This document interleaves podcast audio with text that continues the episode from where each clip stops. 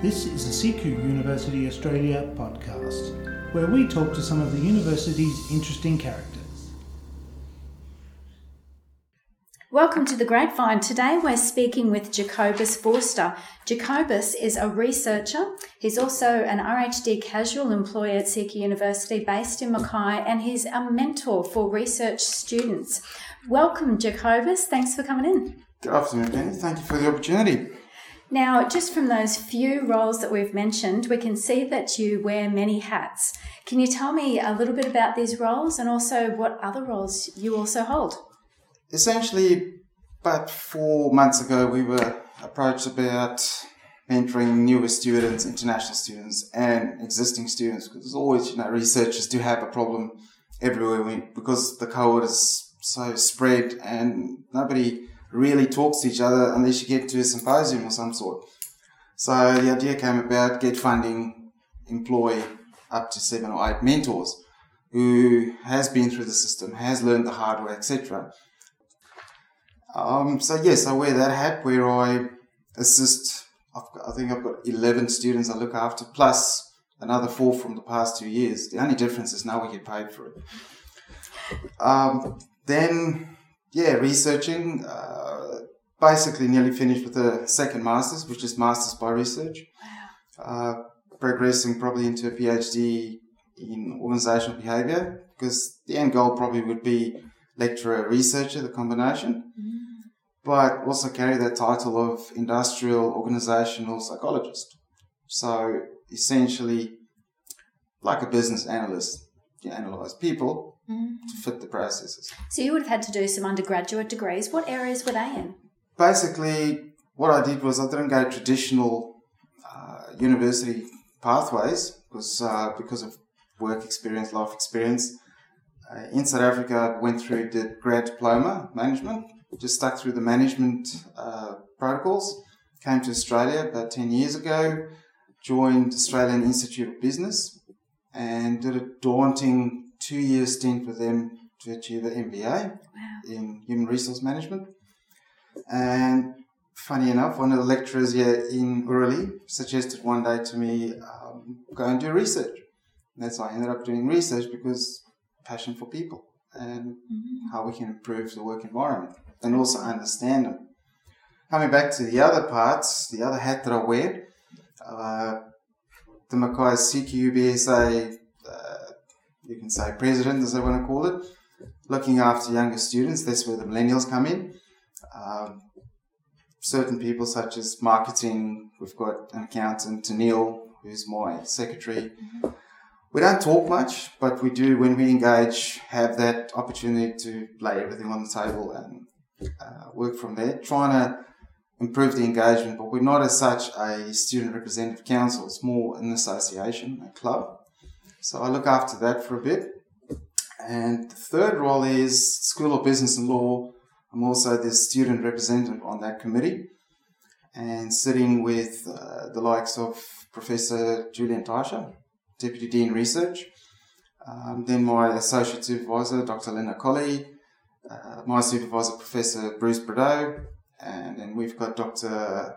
Mulink and all those heads of departments basically. So I report back, say, on a fortnightly basis what's going on in terms of student perspective in my world, so to speak. And then we, yeah, we provide feedback or suggestions, or it gets um, approved or not. But this is where the mentor role fits in, where we work directly with uh, Professor Kinnear, mm-hmm. Dean of Graduate Studies. She's technically my boss. And yes, we just try and improve forms, navigating Moodle, because that's a daunting task, but they have improved it. Mm-hmm. So it's more a thing of learning that skill to navigate. Fantastic. Operational efficiency, That's all it. that sort of thing. And um, outside employment from the university as well? Outside, basically, I look after a few millennials too, because, um, as you know, technical background, work um, directly for BMA, BHP, out in Peak Downs Mine a big dust bowl, but yes, we've got young people there that we look after and train. Uh, being a technical person, a, a, heavy diesel fitter, so to speak, a lot of people ask that question, but why are you still there and not full time into a unique environment? I said, no, I just love that environment teaching. Yeah. Yes, you work hard at times, but you still got the young apprentice coming through. Fitters is just qualified, but they don't know nothing. So you have to guide and you have to train, and it's it's the supervisor I work with always encouraged me to work with the younger ones, and you get a few social butterflies, and that also helped me a lot with my research because you actually sit and talk to them, and you get insights and different views from apart from your uh, participants that you actually interviewed, for instance. Uh, and then I also look at those views and compare them with industry documents, reports, which is the formal name is content analysis, so to speak. Let's go back to um, back to the beginning because it sounds like you've had a really diverse career path, and you said you you grew up in South Africa. South Africa, yes. Um, so tell me a little bit about that, where you grew up in South Africa, and a little bit about how you've your, your career progression. I I was born in a city called Durban, which is the old uh, English colony. Uh, Sir Edmund Durban. He was a you could say a governor of that province, and they, they still refer to today as the last outpost, Natal. Um, grew up 265 kilometers north, uh, a place called Empangeni, which means gathering place of the Zulu nation, where they have their meetings. Uh, very mild, moderate upbringing, uh, real regional environment. You had animals running through your backyard.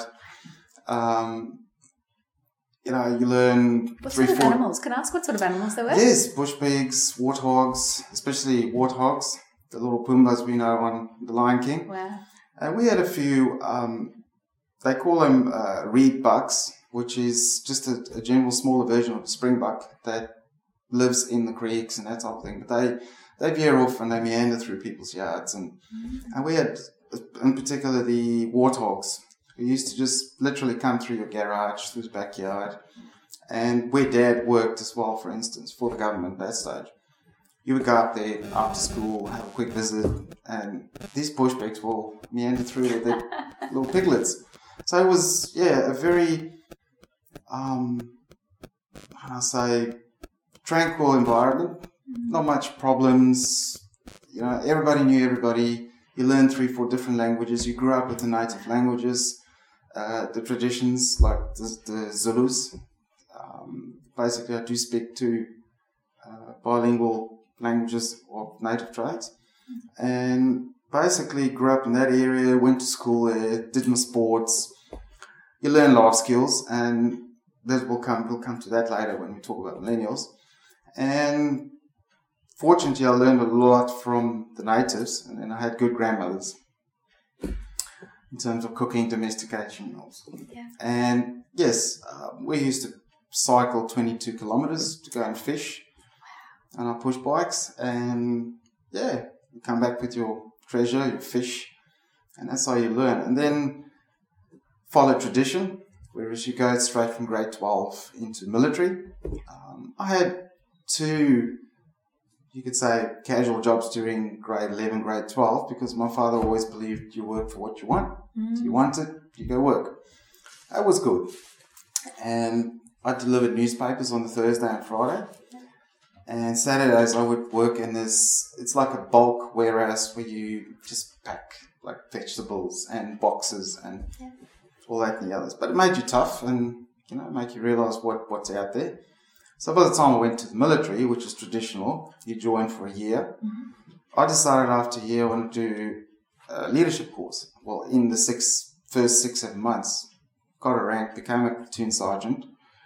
Uh, they, they refer to it as a methodics instructor. The Americans refer to it as drill sergeant, but we weren't drill sergeants because you were more like lecturers, teachers. So you teach life skills, camouflage, um, health, survival, weaponry, etc., etc.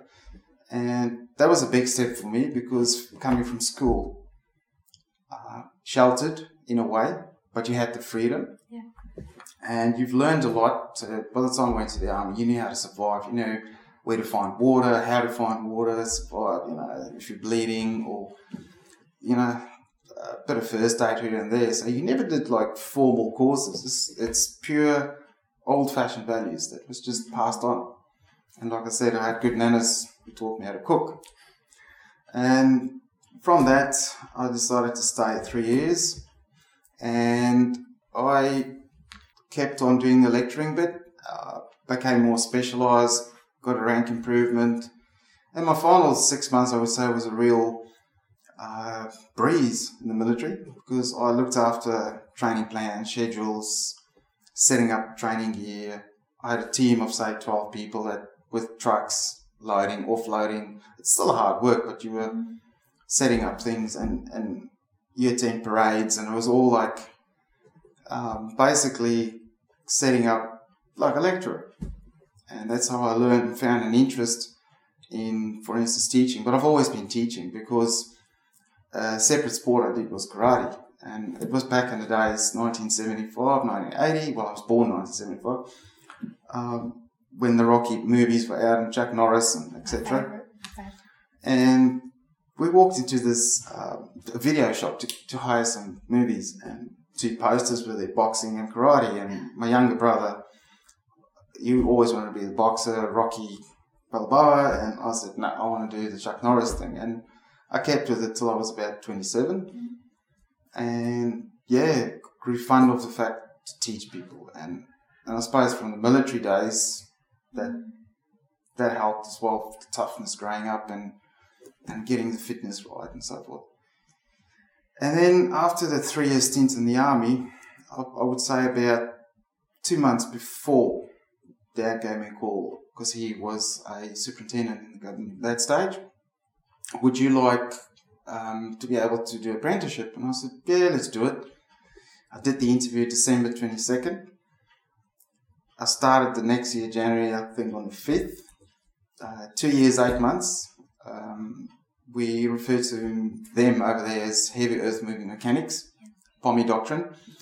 And I did two years, eight months of that.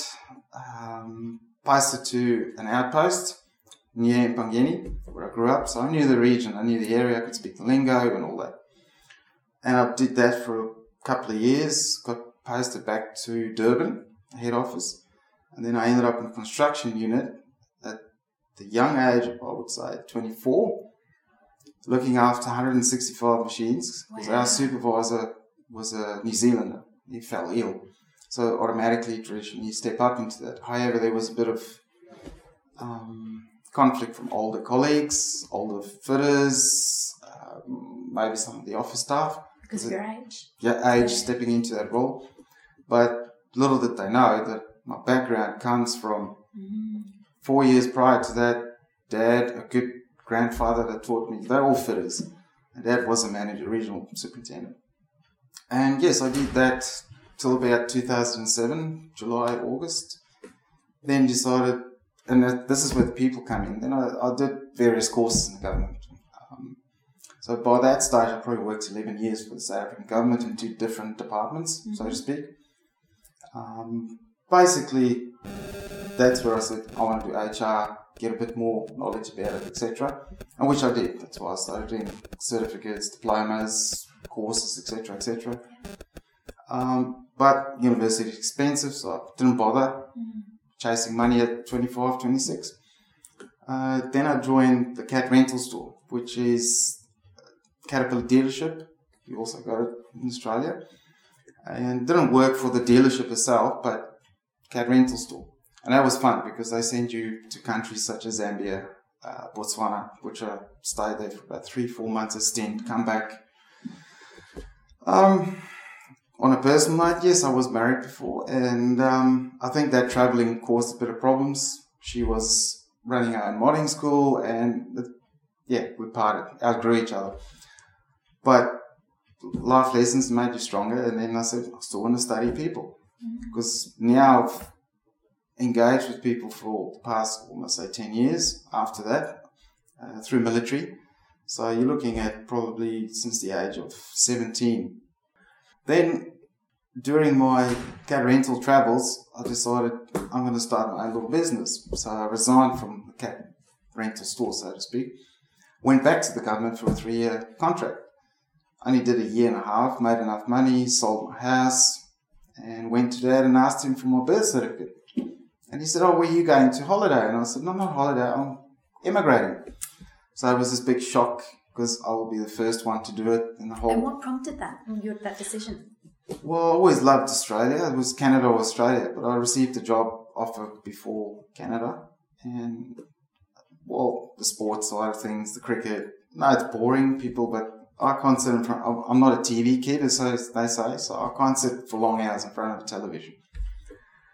Um, mainly, we'll watch the highlights or something like that, or an exciting event such as the international rugby union game, because literally, like Australians, we grow up with balls in our hands, mm. cricket ball, footy ball, etc., etc.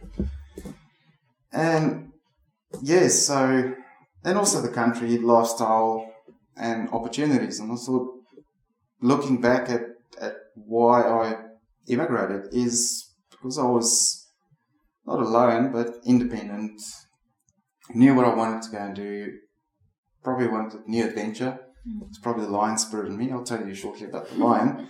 and decided to immigrate. And yes, it was a daunting task. It took about seven months to get a uh, skilled migration visa organised, but even shorter afterwards for permanent residency. Mm uh, worked through a two year space, became a citizen, and yes, I'm true blue Aussie now. Uh, dual citizen. But, so, where'd you first stay when you came to Australia? Not far from here, actually, in um, Hanson Drive. Okay. Um, which is not very far, boarding at um, an elderly couple because she was befriended with the receptionist of the company I used to work for. And she was an animal carer, so I had first-hand experience about animal care, looking after wallabies and kookaburras and wombats and all sorts of animal life. But coming to the lion thing is, when I was about one year old, Dad took me to the local circus, and one of the lionesses decided to urinate on me, and obviously blessed by Mother Africa. But then the natives looked at that, and because of probably my nature, they gave me the name of the little lion. Ah. so, and, and that's the nature thing. They, they give you nicknames or animal names or type of thing. And I suppose it was just my demeanor, that type of thing. Although I'm a laid back person, I suppose it's just something they saw. And then, yeah, people always ask me, so, Jacko, why do you growl so much? And I'm, I'm not growling, this is passion. Ah. There's a big difference between passion and growling. Then I ended up working in Mackay for about eight years, lost my job. Uh, was a few of us that lost our job. Mm-hmm. And I meandered along for two months. And What sort of industry were you in for that period? For um, mining industry as right. well. And basically civil construction in South Africa came and, and bit mining and that, that's when I got a job in mining and just kept going with it. And then I decided, yes, I want to do research, started research, and um, yeah, life challenges. Mum and dad immigrated across, and mum with her illnesses, cancer, and so forth. So you look after these things well in a way.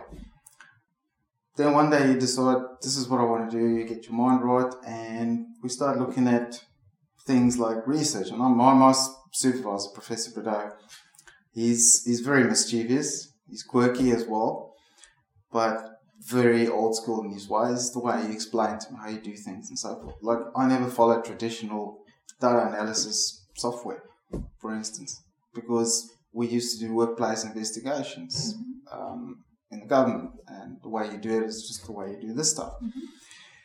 And it took a good six, seven months to get going, find our feet, where we want to go, talk the same lingo, etc., and learn the hard way.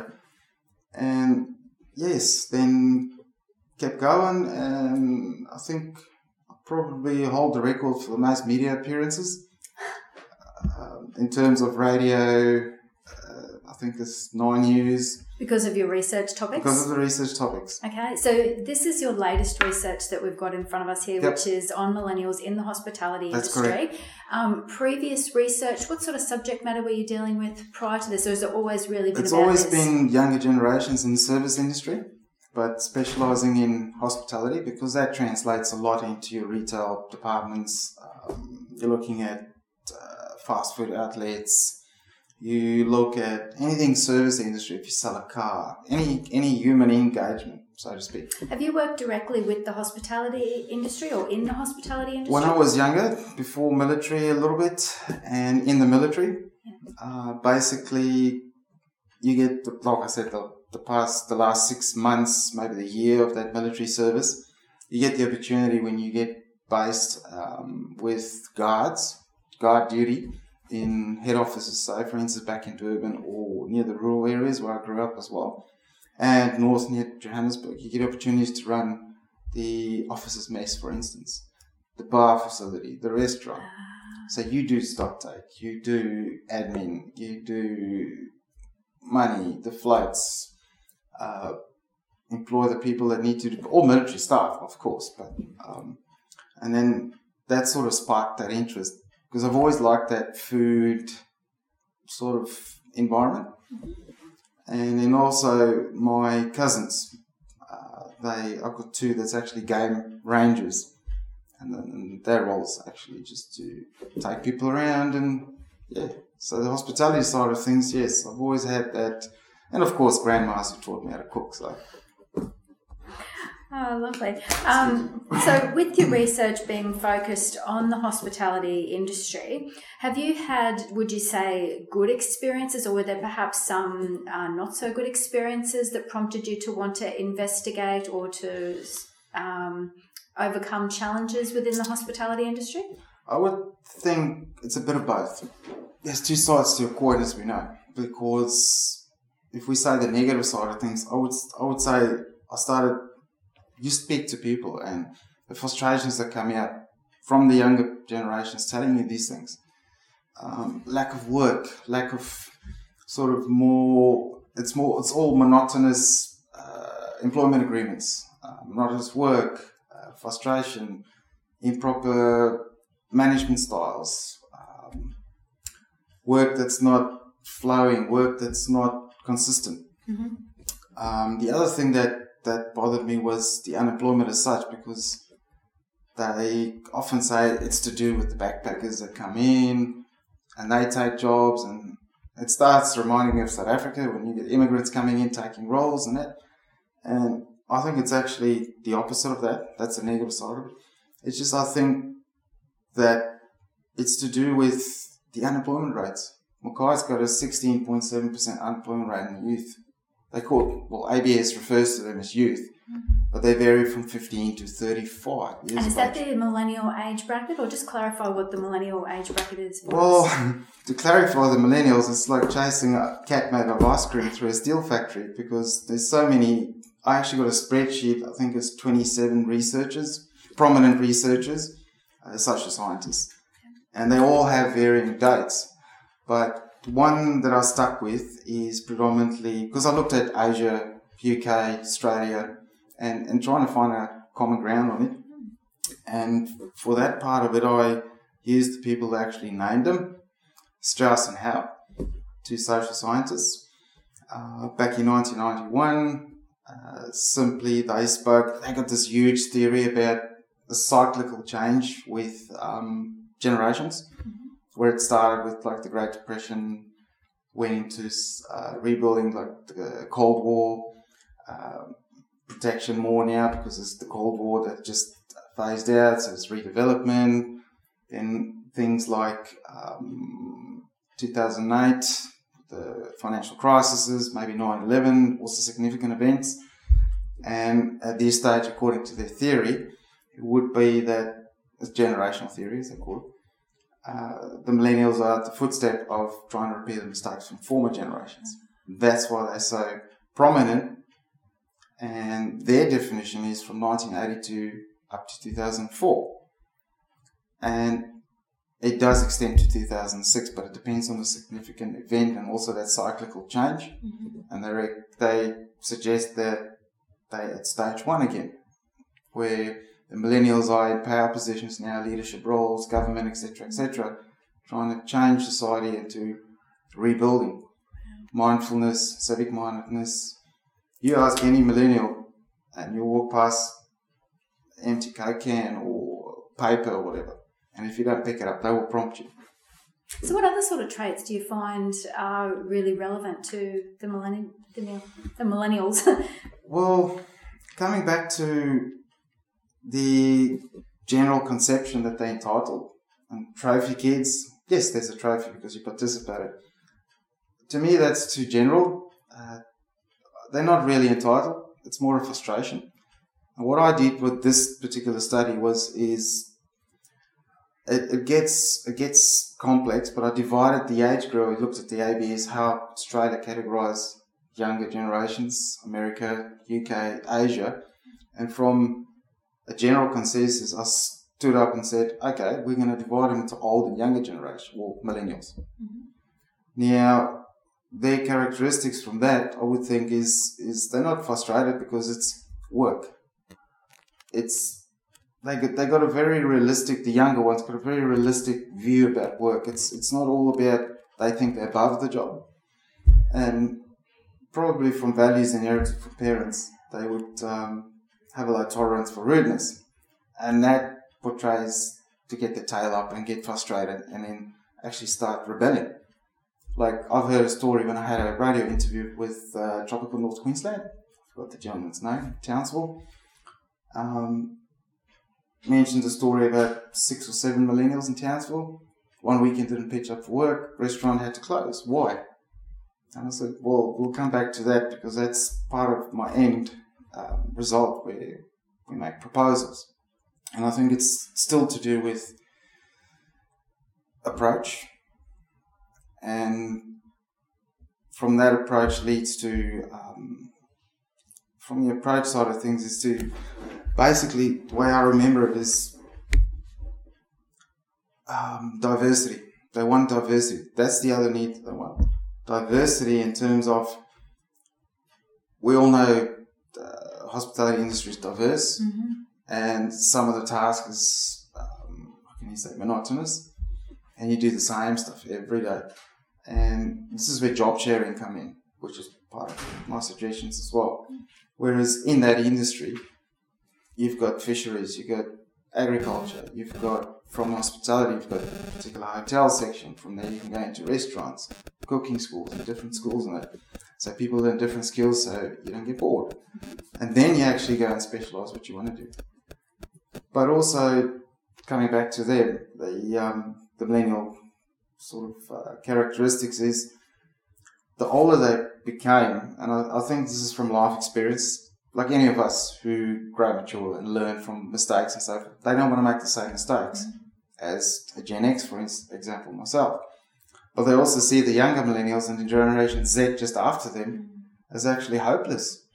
Hopeless in terms of they've got no manners, no life skills. Um, one participant said to me that they don't even know how to roll up a hose pipe, a water hose. Mm-hmm. So this is their view and they've got to constantly probe them to do something. But I haven't gone to the Gen Zs yet, but I know younger millennials are more like they will go to older people mm-hmm. instead of the older millennials to do, get um, advice. But they're still going to be authentic in their being, experience, seeking, um, like I say, authentic uh, experiences in terms of if they want to go to a function, they will wear what they want to wear, and it's authentic to them, their style, their views. Um, I suppose it's it's probably the same as us back in the eighties and nineties when you grew up. You had like your own style of hair, clothes, etc. So that that's just how it gets added on. Um, what are some of the benefits for employers to hiring millennials? Well, I would say what I've done as well is divided them in eight, four age groups. So I would get, I've actually got four word files with these four, about 3,000 words of all the transcripts in it. So for, for my clarity, I wanted to see how really different they are. Mm. Now, it's also to do with, if you consider values, attitudes, big thing, attitudes, why they, they, um, what's good for employees is, is they're quick learners. They, the older ones have already progressed into leadership roles, supervisor. They've got, they're armed with technology knowledge, um, more than the older generations. Um, it also boils down to the, um, I would say, authority, where older people, the older generations, are still trying to install that authority, and they avoid that. Millennials avoid that and say, "No, we're going to do it differently. We're still going to build our authority, but we're going to do it through compassion." Mm-hmm. Everybody goes with emotions to work. Emotions, considering those needs, considering things like um, your values. Mm-hmm. Um, don't judge them because they're young or younger. And the positives, I think, in particular the service industry, is, is you get young people out there who has got more common sense, I would say, and their, their, their emotions and that type of thing that you incorporate into a role because they always ask, do you fix the role or do you fix the person inside? Mm. I think it's a bit of both. You can fix a role with all these boring management theories, but when you look at these boring management theories, too economical, industrialized. You've got to start looking at what makes these people tick. Tick in a work environment, not in terms of sitting there like a psychologist. It's going to take a thousand years to work out what's going on in their minds, or anybody's mind, in fact. But it's what makes them want to come to work, what makes them want to work, because then it comes to preferences. And a lot of them, like the older millennials, the participants I spoke to suggested that a preference is a preference, but at the end of the day, it's a preference. We do it because we want to do it. We enjoy what we do. We learn from mistakes. So they're very, uh, like I say, determined, self-determined, which led to me chasing my tail for a few months to find the right theory to actually talk about it. Then the younger versions where, or the younger cohort of the millennials is, is, yeah, like like I suggested earlier, was low tolerance for rudeness. Like, yeah, okay, everybody's got a low tolerance, but I think there's people that I've met, the younger generations, that, that's got the longest span of patience I've ever seen. And people provoke them and provoke them, and they just keep going. But the younger ones, which is the debatable part between Gen Z and millennials, is the age group. There's a overlap 18 to 20. I still yet to find somebody to define who are Gen Zs, but they say generally just after millennials. Mm-hmm. But this is the, the other thing. Um, coming back to positives or benefits for employees is because of that cyclical change from Strauss and Howe that suggests in, in the rebuilding phase again, millennials have been around since 1980, 82, according to definitions from prominent uh, social scientists. And they stipulate that a generation is generally 20 years, 20 year span. That's why they say, whoop, Gen Z's from here, 2004 on, 2006. But the millennials have been surpassing that 20 years because they've been building and building and building. And I believe in that theory. So we're at this stage, yes, we've got turmoil out in the world, we've got terrorism, social issues, rebuilding, but it's getting there. And they've got that technical know-how. Coming back into a regional context, I think I think it's up to bigger hotel groups, for instance, in government and regional government to invest more in family-owned businesses, for instance, mm-hmm. and younger uh, entrepreneurs, for instance, who wants to start a fancy, funky restaurant. Mm-hmm. Like I myself wanted to start something probably in Rockhampton at some stage, something African themed, but a bit of a cocktail bar type of thing. Although I'm a Gen X, I still look at them and I go, whoa, what appeals to you? So you got to start looking at how they use their money, what appeals to them, what is trendy, etc., etc. A lot of people spoke about it, but it falls on deaf ears because managers still do not, and it's been proven, do not actually know how to approach it. And although the millennials that I uh, interviewed suggested that the approach to it and sustainability of relationships will ensure business success. So if managers can understand or tweak or harness into that and also tap into that, and, and you know, it's, it's also to do with the values and the authority and the emotion. Because there's always that saying, leave your emotions at home and bring them to work. Mm-hmm. I disagree. You wake up, you come to work, you've got emotions, you go home, etc., etc. You do a task, And, and that's where, for instance, they say, we're going to change that bottle, make it a green bottle because it will sell better, looks better, for instance.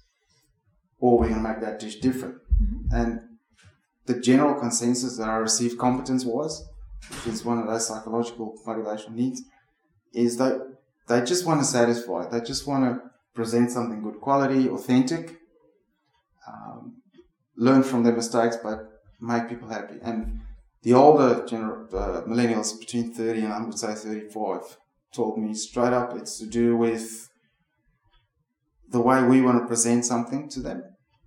We see people walk into a restaurant, most of them still working in restaurants, and one's actually an owner. We see people down, they're sad, they're tired. But the moment you bring them a dish that they actually like, face goes open, yeah, approachable, talk, etc., etc. Well, that's all good attributes that an employer would want to have in their organisation. But how do employers keep good people and how do they keep them motivated? As you said, they, they have that need for motivation. You mentioned diversity of skills, so um, yes, you know, so they're not feeling um, caught up in the same job and that routine doesn't get to them. So diversity of um, their skill base. You mentioned job sharing was another strategy. Job sharing. Between... What the strategies along with that? Well, what I did was as well is um, the notion of meetings, like coming back to the HR part of things, performance management, which is these days only three months, six months, 12 months. Younger generations like millennials want it on a weekly basis. They want that weekly performance review. The other thing is as well is they prefer casual chats, meetings. Yes. So in essence, that should be incorporated. Yes, there's a lot of wasted time, people say, sitting there just chit chatting. But if you consider all formal meetings, board meetings, how long does that take? Mm. What comes out of it? What's the outcomes of that? They prefer short, sweet, boom. And this regular. is what we're to do. Versatile, you know, this is what we're to do today. This is on the table. Let's do it. So it's they don't like drawn out discussions, meetings. Short and sweet, regular, probably once, twice a day, depending who you are. So you've got a day in the morning, and maybe in the evening if people come in to take over the night role. So, in terms of that, that's what they prefer. And in HR perspective, what I've done is to draft a suggested worksheet. Um, when you sit and actually interview the younger people, talk to them, have a meeting, etc., then you can incorporate that into a training program. Whereas you can actually teach leaders supervisors, managers, all these skills, values, etc., the needs that they actually require and how to approach. Because approaching them, they can almost say that the younger ones are a bit more oversensitive, I suppose.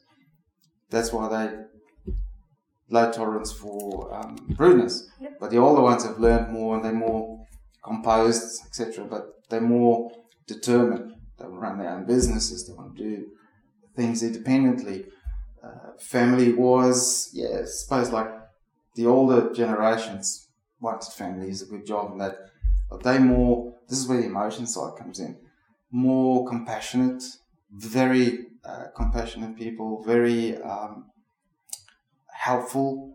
Somebody struggle, they will help, guide. Not like the old, I would suggest, um, about 10, 20 years ago, if you struggle, get, yeah, sink or swim, get a, get a bashing or get fired, either or. So at the end of the day, it's it's still the thing is, it's just they misunderstood. That's far as I believe. That's fascinating. do you, do you, on a personal note, do you find do you have millennials in your life, and do you find that their personality attributes are in line with your research findings?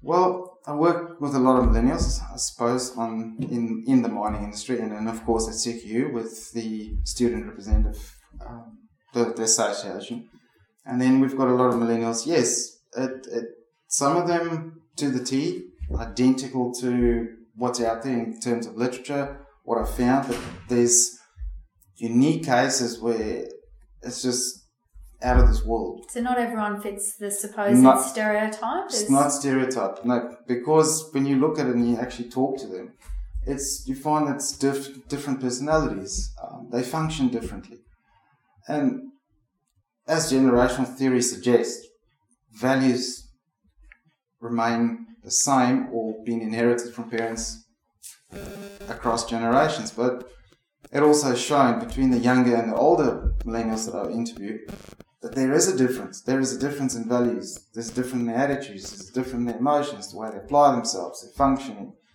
uh, their performance views, etc. And yes, I do have a, a partner who's a millennial. She's um, 33. And when I look at her, totally different. I'm the one that talks a lot. She's the quiet, dangerous one. Very laid back. Laid back. Jacobus, would you say that your research is perhaps your life's greatest achievement to date, or what would you say you're most proud of?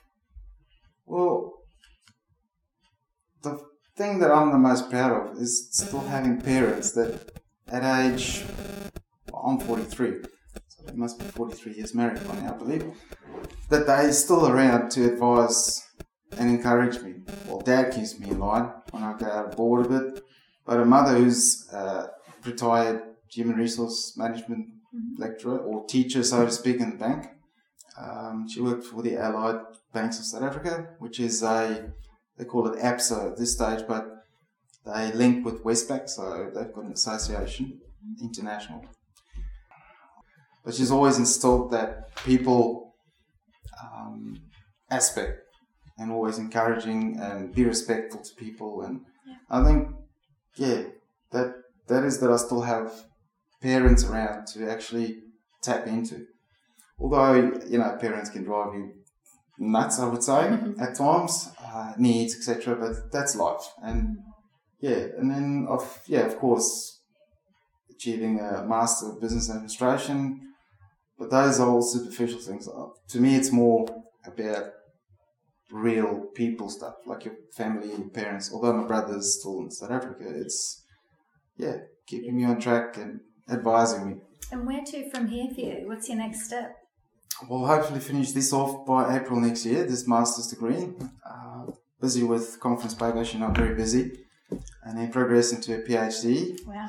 Um, same topic, same generation, but just a bit of a co- comparison Mm. between what we know, what I found, what I still got to write about, because there's a plethora of stuff I still got to analyze. So the beauty of studying people is you can run back and forth your with your analysis, and you discover new things. You go, whoa!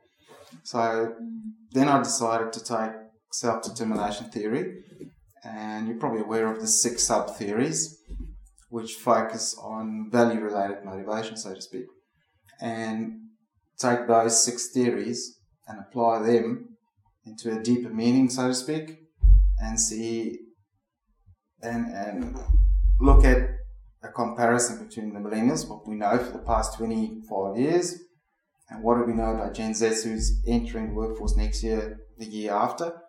But I think some of them are already in the workforce. So then you do a little comparison study, so to speak. And why? Because we should be able to improve training programs, work environments. Um, another belief, which is very, uh, I would say, is, is a hot topic, is casual employment and how we can improve that conditions. You can still employ casually, but leave entitlements. For instance, um, if if the young girl's pregnant, for example, uh, parental leave uh, issues that that's being in the news. So it would be more in terms of advising with this PhD and after. I'll probably do a second PhD too Wow. if I get the opportunity, and just improve training programs. And then, well, old, I would say old at 55, return, maybe before, return back and start teaching people about people. Mm, sounds fantastic. I think that over the next few years, we'll probably have a few more conversations about your work, which is really exciting. And how do you find balance in your life? Do you have any hobbies? 'Cause you've got so much going on in the work and the study sphere. What do you do for you? Well, for me, basically, I love um, walking Eungella, my mountains, that type of thing. The occasional beach walk, uh, play golf predominantly. Um, it's a very individual sport. They do say it's not, it's a stress reliever, but I don't think it's very very much a stress reliever in terms of when you play hit and search on a Sunday morning, trying to look for balls at six o'clock in the morning. And then, of course, I love um, writing, uh, separate to academic writing, whereas you just plot down like a journal and you write your own little story, your own bio. And yeah, I'm still working on an unofficial cookbook. Oh, Yeah, what sort of um? uh, South African is cuisine. Fantastic. I can't tell you the name yet, Okay. But um, yeah, a lot of people laughed at me, I suppose, two years ago when I suggested it, and they said, Diesel Fitter writing a cookbook. I'm like, yeah, anything's possible. You have to get back to me when you've written the cookbook. Yep. I need to have an advanced copy. yep. So I like those bits and pieces, and it's more like a lot of people look at you and say, where do you actually fit in life Yes. or uni? That Yeah. type of thing. I go, I'm somewhat a social scientist, but I'm also um, an HR person. So you're a people's person where you look after the well-being, the welfare of people, which I've been doing since age 17, being a military instructor. But at the end of the day, it's still how are we going to convince local authorities, governments, Mm. that we need to invest more so to keep your youth, your generations, your younger people in town. Well, I'm going to miss um, some of the hats that you wear, but I just want to say a very special thank you to you, Jacobus, um, researcher, um, CQ Uni employer, mentor, um, and also, of course, cookbook writer and um, Yep. home chef, Yep. and much, much more. Thanks so much for your time today. I know how busy you are, and I know you do have another engagement to get to, but is there anything else that you would like to, to add before you rush off to your next meeting? Yes, my little motto in life. It's more like in terms of borrowed from Einstein back in the day, where it's education, and this is what I'll probably install as a lecturer. Education is not the learning of facts, but actually the way to think, and then apply that thinking in daily life, literally. Love it. Like this podcast? Don't forget to rate, review, and share with your friends.